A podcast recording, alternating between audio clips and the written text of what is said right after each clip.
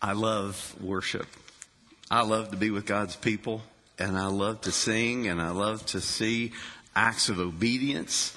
And, uh, and I am grateful uh, to be here and be part of, of what God's doing. You may have seen as you come in today, uh, there's a packet that has this on the front cover, and it is a family devotional. Um, you've, if you're on our mailing list, you've probably received a, an email regarding that. Uh, it's also on our Facebook page. It's on our website that you can pull it up digitally and download it yourself, or you can grab one on the way out today. But this is a devotional leading up to Easter, actually the week after Easter. And it just has short readings for each day, five days a week, and it begins tomorrow. And what you'll find in the devotional readings is you'll find an element of prophecy regarding what the uh, the text is, and then you'll see from the four accounts of the gospel regarding the same event. And it just allows us to meditate in God's word throughout the week. And then if you're faithful in doing that, you'll find that you're also prepared for the following Sunday in what the message is regarding in that same text. I want to encourage you uh, to participate. On the second page of that packet, there are five questions, and these are just starters. That if you're doing this with your children, that uh, you can ask these questions and create a dialogue about what you're hearing in God's Word, what you're seeing in God's Word, and it'll give you a deeper understanding of what's happening uh, as we lead up to our Resurrection Sunday. So I want to encourage you to either download it or to grab one on your way out today so that you can join with us. This morning we're in Matthew chapter 26. Matthew chapter 26, and we'll begin in verse 47. If you remember last week, we talked about Jesus refusing the flesh. The, picture is in the Garden of Gethsemane, and, and he goes deeper into the garden and he prays that uh, amazing prayer God, if there is any other way, but not my will, but yours be done. He refused his flesh in following what God would have him do. So he submitted to the Father in the garden. And at the end of, of that passage last week, we saw that Jesus was strengthened in his prayer as he arose to be betrayed. And that's where we pick up today, is, is this betrayal that's about to happen.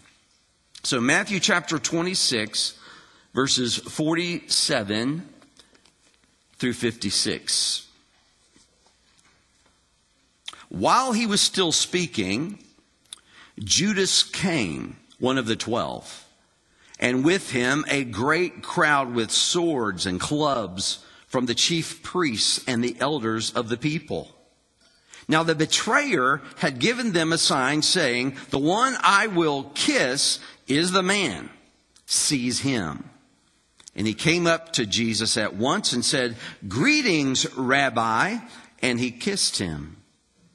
Jesus said to him, Friend, do what you came to do. Then they came up and laid hands on Jesus and seized him. And behold, one of those who were with Jesus stretched out his hand and drew his sword and struck the servant of the high priest and cut off his ear. Then Jesus said to him, Put your sword back into its place, for all who take the sword will perish by the sword.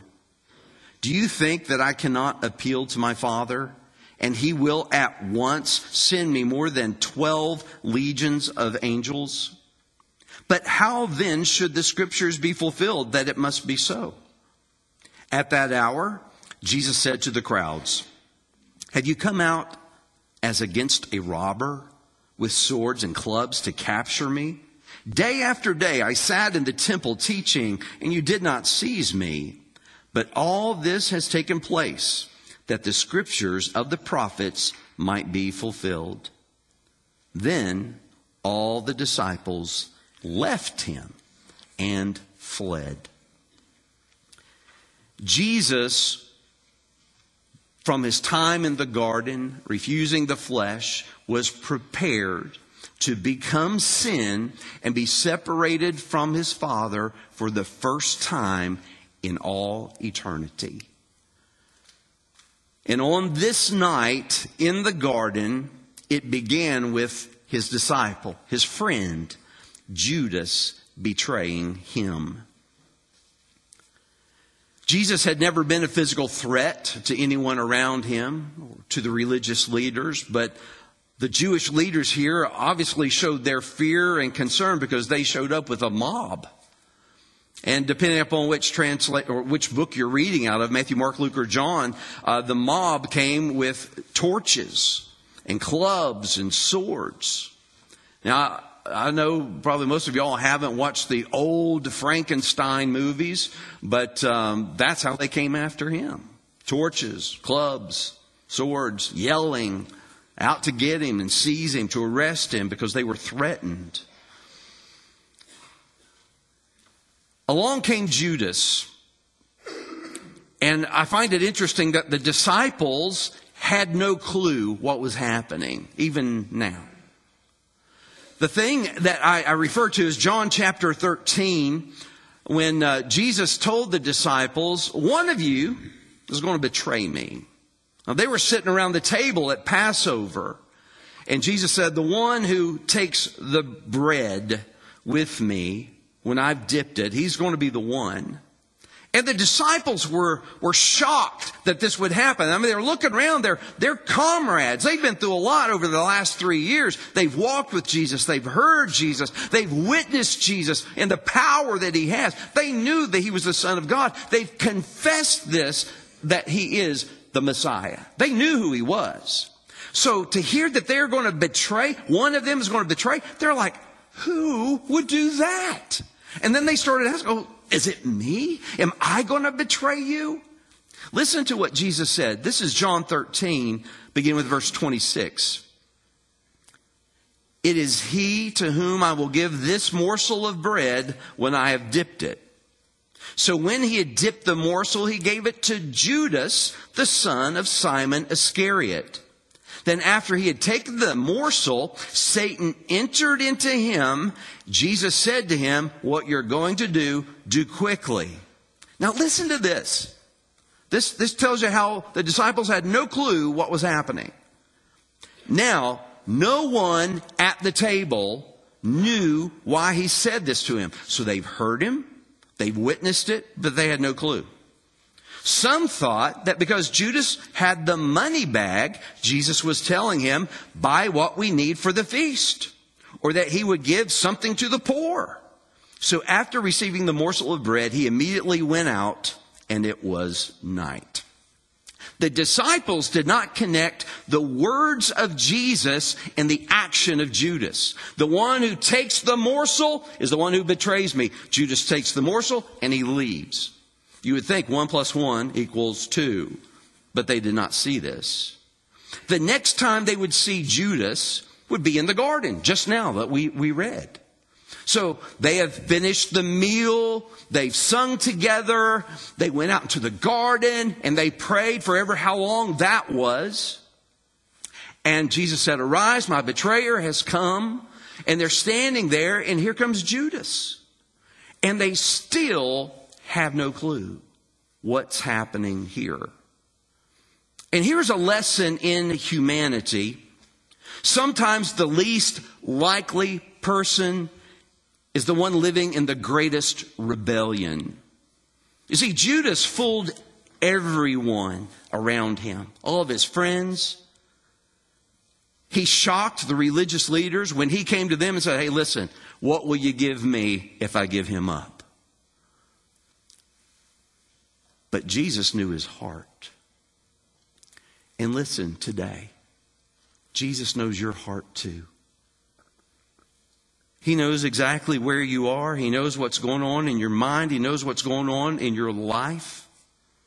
Jesus did not invite us to act like we are following him. And Jesus did not tell us or command us to follow him sometimes. Scripture is really clear and it's it's the difference between black and white. He said to pick up your cross daily and follow me. The cross is not a necklace. It's not the bumper sticker. It's not the Christian t shirt. It's a symbol of death. And just like you saw on the baptism waters, there's a symbol there when you're baptized that you're dying to yourself. The act of obedience. Jesus said, You have to keep doing this. You have to die to yourself so that you can follow me. As you look into the mirror of Scripture, I just want to ask this isn't for you to yell out and answer, but would you answer in your heart? You look in the mirror of Scripture, you look at Judas, are you fooling the people around you? You see, we can do the right things. We can show up to worship and we can sing and we can preach and we can sing and teach and we can get into the water of baptism and we can go to Sunday school and we can be involved in ministry and missions. We can do all those things and fool every person around us because we do not have a relationship with Jesus Christ. God did not call us to act like Christians. He called us to be Christians, be followers of Jesus Christ. So we can't hear the Word of God and then walk away from it. We can't reject the Word of God and walk with Him. This should challenge each of us. As you look into the mirror, am I living a life that's fooling the people around me? Jesus knows your heart. I pray that you would not refuse the appeal. Romans 12:1 says, "I appeal to you therefore, brothers, by the mercies of God to present your bodies as a living sacrifice, holy and acceptable to God, which is your spiritual worship." Why did Ju- Judas use a kiss to betray Jesus? Was it unusual? And the answer is it really was not unusual at all. It was a common expression when you would come and kiss someone on the cheek. It was a, a, a sign of respect and honor and brotherly love. The friendly betrayal that happened here was prophesied a thousand years before Judas and Jesus were born. Psalm 41 9 says, even my close friend, in whom I trusted, who ate my bread, has lifted his heel against me. See, when Judas kissed Jesus on the cheek, it was a, a sign of respect and honor. But in his heart, he was betraying Jesus to be murdered. I found it interesting that G- Judas called Jesus teacher, rabbi. But what did Jesus call him? Friend. How could he be a friend? He knew the heart of Judas. He knew that Judas was there to betray him over into the hands of the religious leaders to be crucified. He knew this. He called him friend. We see throughout his ministry that he served Judas even though he knew Judas. He washed the feet of Judas even though he knew Judas. He prayed for Judas, even though he knew Judas. You know, he calls you friend too. Wherever you are, he said, Friend, come to me. Find peace. Following his betrayal, if we just follow through with, with Judas, um, Judas could have repented of that betrayal. And he could have been reconciled to God. And some would argue that Matthew 27 3, if you just want to look at that, it's on the next page probably in your Bible where we were. It says, Then when Judas, his betrayer, saw that Jesus was condemned, he changed his mind and brought back the 30 pieces of silver to the chief priests and the elders. Some people will look at that verse and say, Well, it looks to me like Judas repented, that everything's okay with him. And really superficially, it may look like that because often when we talk about repentance, we talk about changing your mind. That you, you're walking this way and you change your mind, changes your direction, and now you walk this way.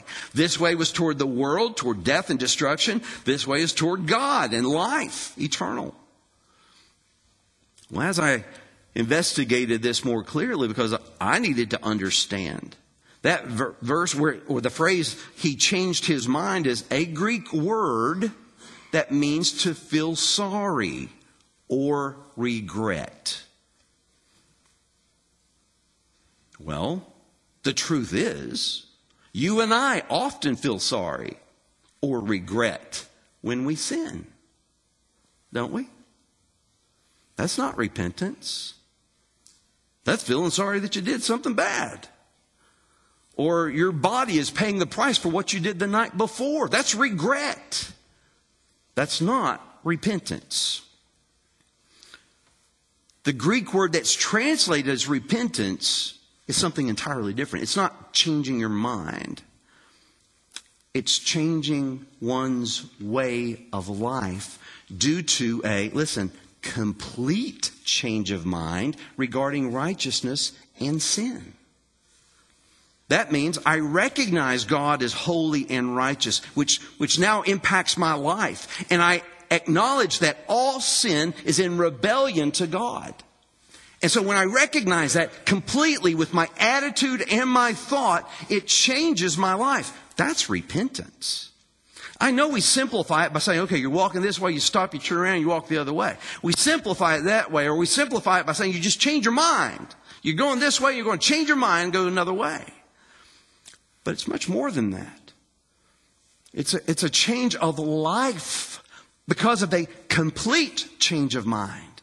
And only God does that by the truth of His Word, by the Spirit of God. So God does not say regret and be baptized. He doesn't say feel sorry and be baptized. He says repent and be baptized. Repent for salvation not try to do better for salvation. Judas regretted his actions. He returned his coins, but there is no evidence that he repented over that sin. Could he have? He could have, and it not be recorded. That's possible. But based on what we have, there is no evidence that he repented. I would ask you this morning also have you repented of your sins, or do you just regret your sins? Are, are, there any sins in your life right now? And we did this Wednesday night in, in, Bible study. We all raised our hands because we are all sinners. We all had sin this week and this day even. We know that we sin. What do you do with the sin in your life? Do you let it build up until it's just too much and you have to do something about it? Or you take care of it right now when you acknowledge that you've sinned? Now, sin is any action or thought, even an attitude or speech that goes against God that's displeasing to Him. That's called sin. And there's penalties that go along with those sins, and there's consequences that follow those sins. So are you repenting of your sins, or you just regret them? In verse 50, after the kiss, the mob seized Jesus. And, and I have to smile just a little bit here because that's at least what they thought they were doing. They thought they were seizing Jesus. But the truth is, you don't arrest God unless God's will is to be arrested. And that's what was happening here. John's account of the same event has a notable point, and I think it's important that we hear it. So I just want to refer to that. That when the mob entered the garden, Jesus said, Who are you seeking? And they said, Jesus of Nazareth. And that's exactly how I read it. But listen, just to put it in the, the situation, think of it this way. You have a mob a mob of people, and it's a large group of people who have been riled up that they're after one person, and they're coming into the garden at night with torches, with clubs, and with swords to arrest the one. And Jesus said, Who are you looking for? Do you think they said, Why, we're searching for Jesus of Nazareth. Do you know where he is by chance? No. They would have been yelling. Just as they did when they said, Give us Barabbas. They would have been yelling, Jesus of Nazareth, that's who we're after. Where is he? And I love this. Jesus responded, I am he. And at his word, the entire mob retreated and fell to the ground. Isn't that amazing? Isn't that a beautiful picture of the power of God? That at the word of God, God identified who he was as the I am, and the people around him were compelled to retreat from God and fall before him, even though they were after that's the power of God. When we talk about the power of salvation, it's not in the person who is speaking. It's not in the song that has been sung. It's not how well you can speak the John 3:16 or any of the Romans road. It's the power of the word of God. That's how we're saved. Not by any person. We can only point people to the truth of God's word. God saves people through his word. And we see the power of his word in the garden there. We know from John's account that it was Peter was the one that lifted the sword and cut the ear off of the, the servant. And I wonder, it doesn't say this, but I do wonder because he had just heard hours before that he was going to fall away and he was going to deny Jesus three times. Was this his attempt to say, not me, I'm here to defend you, Jesus. I'm here to the end. And he reaches in and he cuts the ear off of the servant trying to take Jesus. Well, Jesus stopped him. And in verse 53, a powerful question Jesus asked Do you think that I cannot appeal to my Father? And he will at once send me more than 12 legions of angels, 12 armies of angels. What would be the cost of Jesus appealing to the Father and being spared the cross? The cost.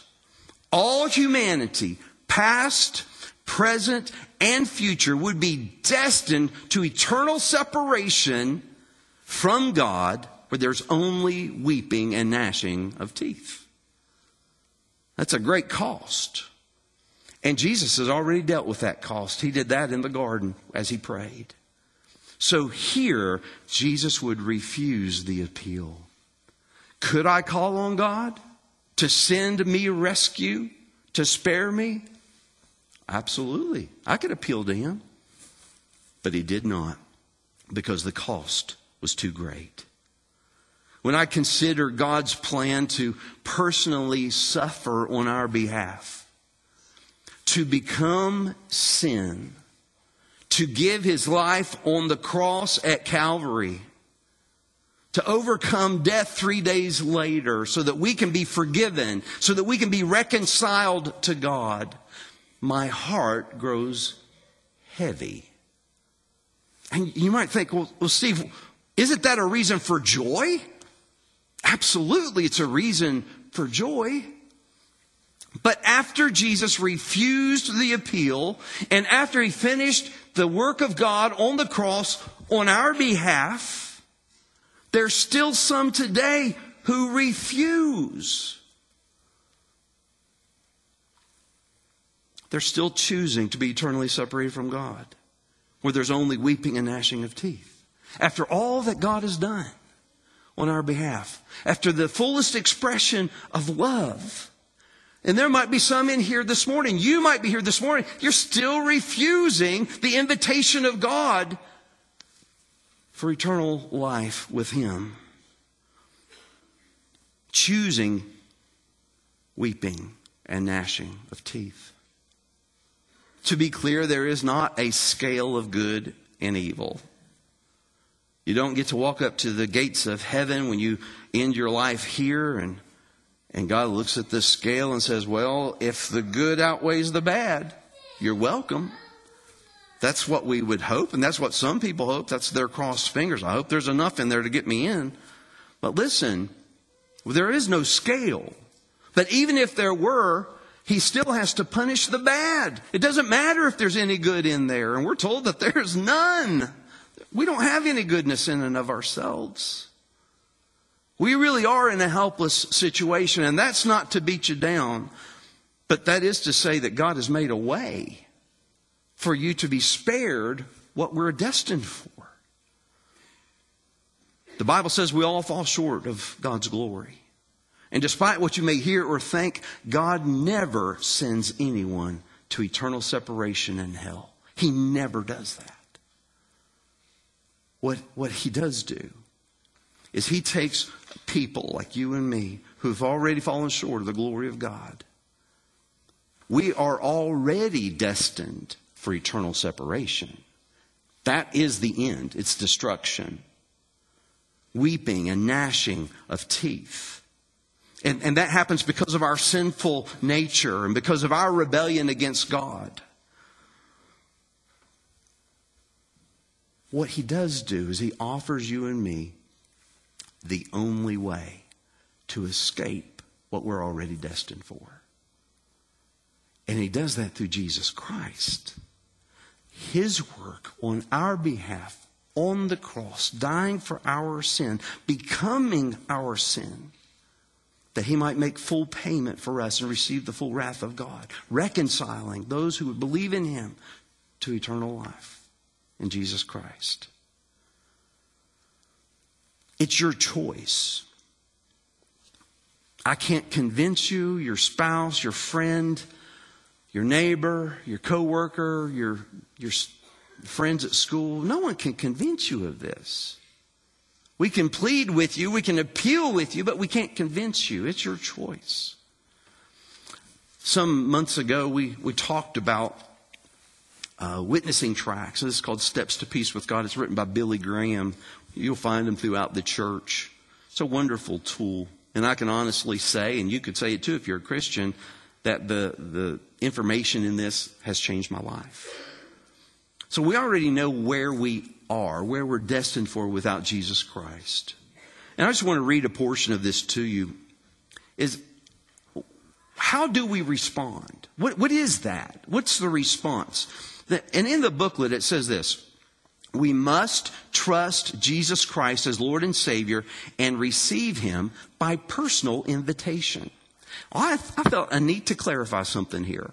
See, at the end of the service, if you, if you make it to the end, I usually come down here to the front and, uh, and I will invite you. It's called an invitation. I invite you to respond to the Word of God, and then we'll sing a song, and you can come or not.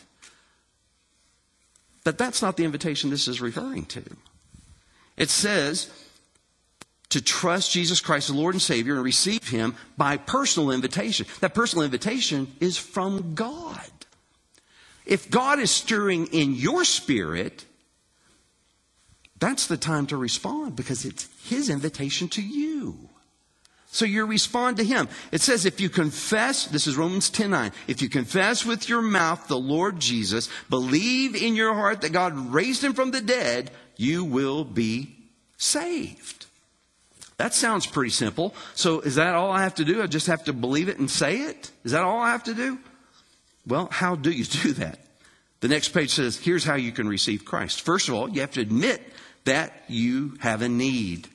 I need a Savior. I am destined to eternal hell and I want to be with God. I want to be reconciled to God. So I admit I'm a sinner. Second thing is be willing to turn from your sins. Repent and ask for God's forgiveness. Third, believe that Jesus Christ died for you on the cross and rose from the grave. And then through prayer, in your response to God's invitation, you invite Jesus Christ to come in and control your life. He's going to be the boss. That's what we call Lord. He's going to be the boss of your life through the Holy Spirit. And then we have these words of assurance. Whoever calls on the name of the Lord shall be saved. Romans 10 13. For by grace you have been saved through faith, and that not of yourselves, it is the gift of God, not of works, lest anyone should boast. Ephesians 2 8 and 9. It's a simple invitation. And it's an invitation that comes from God to you, and you either respond to it or you don't. If you don't respond to the invitation of God, you're still destined to an eternal hell, no matter how good of a life you're living today. We have a way of comparing ourselves to the person next to us, to the people in newspapers, people on the internet, and we say, Well, I'm doing pretty good. And you may be compared to other people. But when you compare yourself to the holiness of God, every one of us have fallen short. And we need a Savior. Jesus Christ is the only answer. Your life and destiny can be changed this morning if you respond to the invitation of God this morning. It's that easy. In verse 55, Jesus poses a legitimate question toward the mob. So they've come after him, they're yelling at him, they want to take him, they want to kill him. I am he. They retreat, they fall down. Now they're back up. And Jesus asks, Why are you being hostile toward me? And in other words, who are you listening to? Who are you listening to, and what are you believing about me? We know that the Jewish leaders knew that Jesus was from God. John chapter 3 shows us that. They knew that he was from God, his teaching was from God, his miracles were from God. But why? Why would they incite the crowd to come after him, to arrest him, to kill him? And the answer is pretty clear that they were threatened by Jesus. See, at this time, they were everything that they have worked for, everything that they have achieved, their status, their um, their place in, in the community where they were highly respected. All that Jesus has declared is insufficient. And so the only thing that they could do is kill Jesus if they wanted to maintain control and power in the community. So they turned the people against him. These would be the same people that yelled, Hosanna, Messiah, the King is here. Those same people are the ones after him right now with the torches. More importantly, as we come to the end of this passage, Jesus said, All this must take place in fulfillment of Scripture. He was allowing it all to happen because it must happen for him to be taken, arrested, and crucified for you and for me. The arrest in the garden at Passover was God's divine timetable for Christ's ultimate display of obedience and for our redemption. Verse 56 says all the disciples abandoned Jesus and fled. Just like Jesus said they were going to do. Jesus was betrayed and abandoned by his closest friends. That next day, he would be forsaken by God the Father. It was a monumental task for God the flesh to become sin for our sake, and he did it alone. There was no one there to support him, to encourage him, to help him along the way. All that he had was the strength of the Holy Spirit that he received in the garden through prayer. How serious do we take prayer?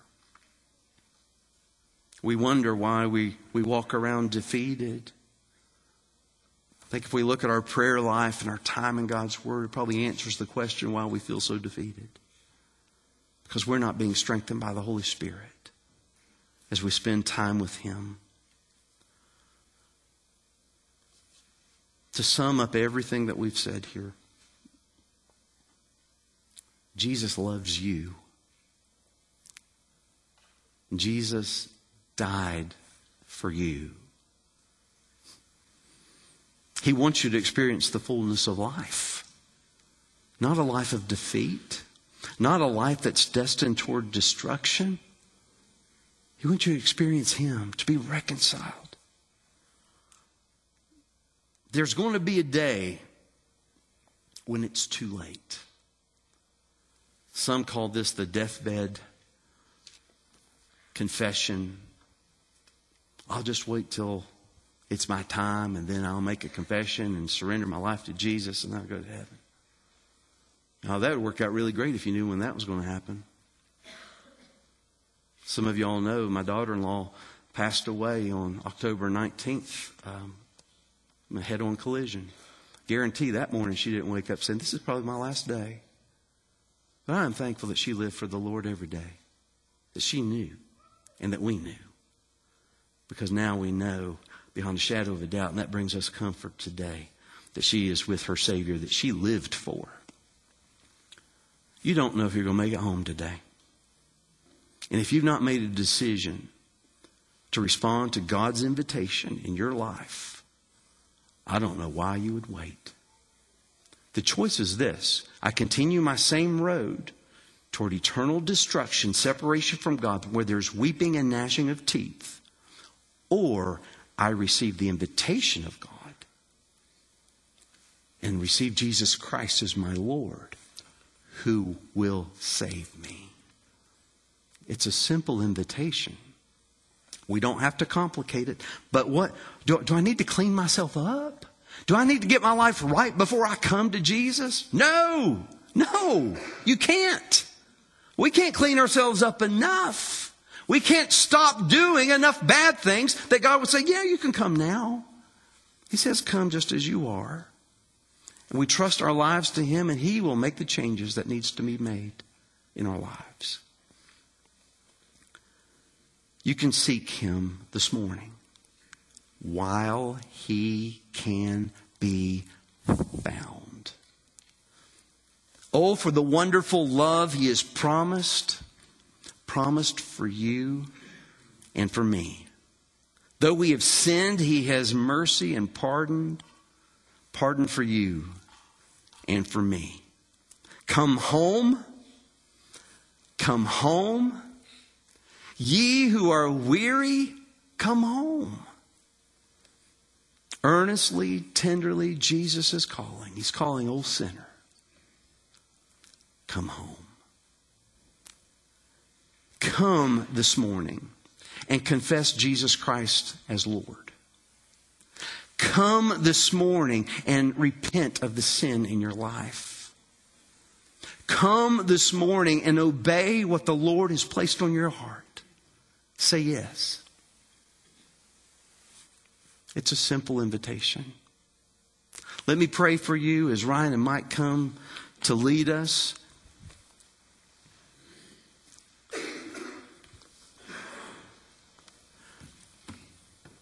This is your invitation this morning.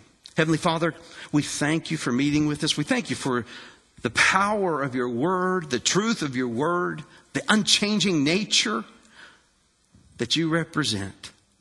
Lord, that we know that we can turn to you and we can be changed by you, that you offer us the only way to escape what we have created for ourselves through our rebellion and our sin, that you have offered to forgive us through Jesus Christ, to be reconciled to you for eternity.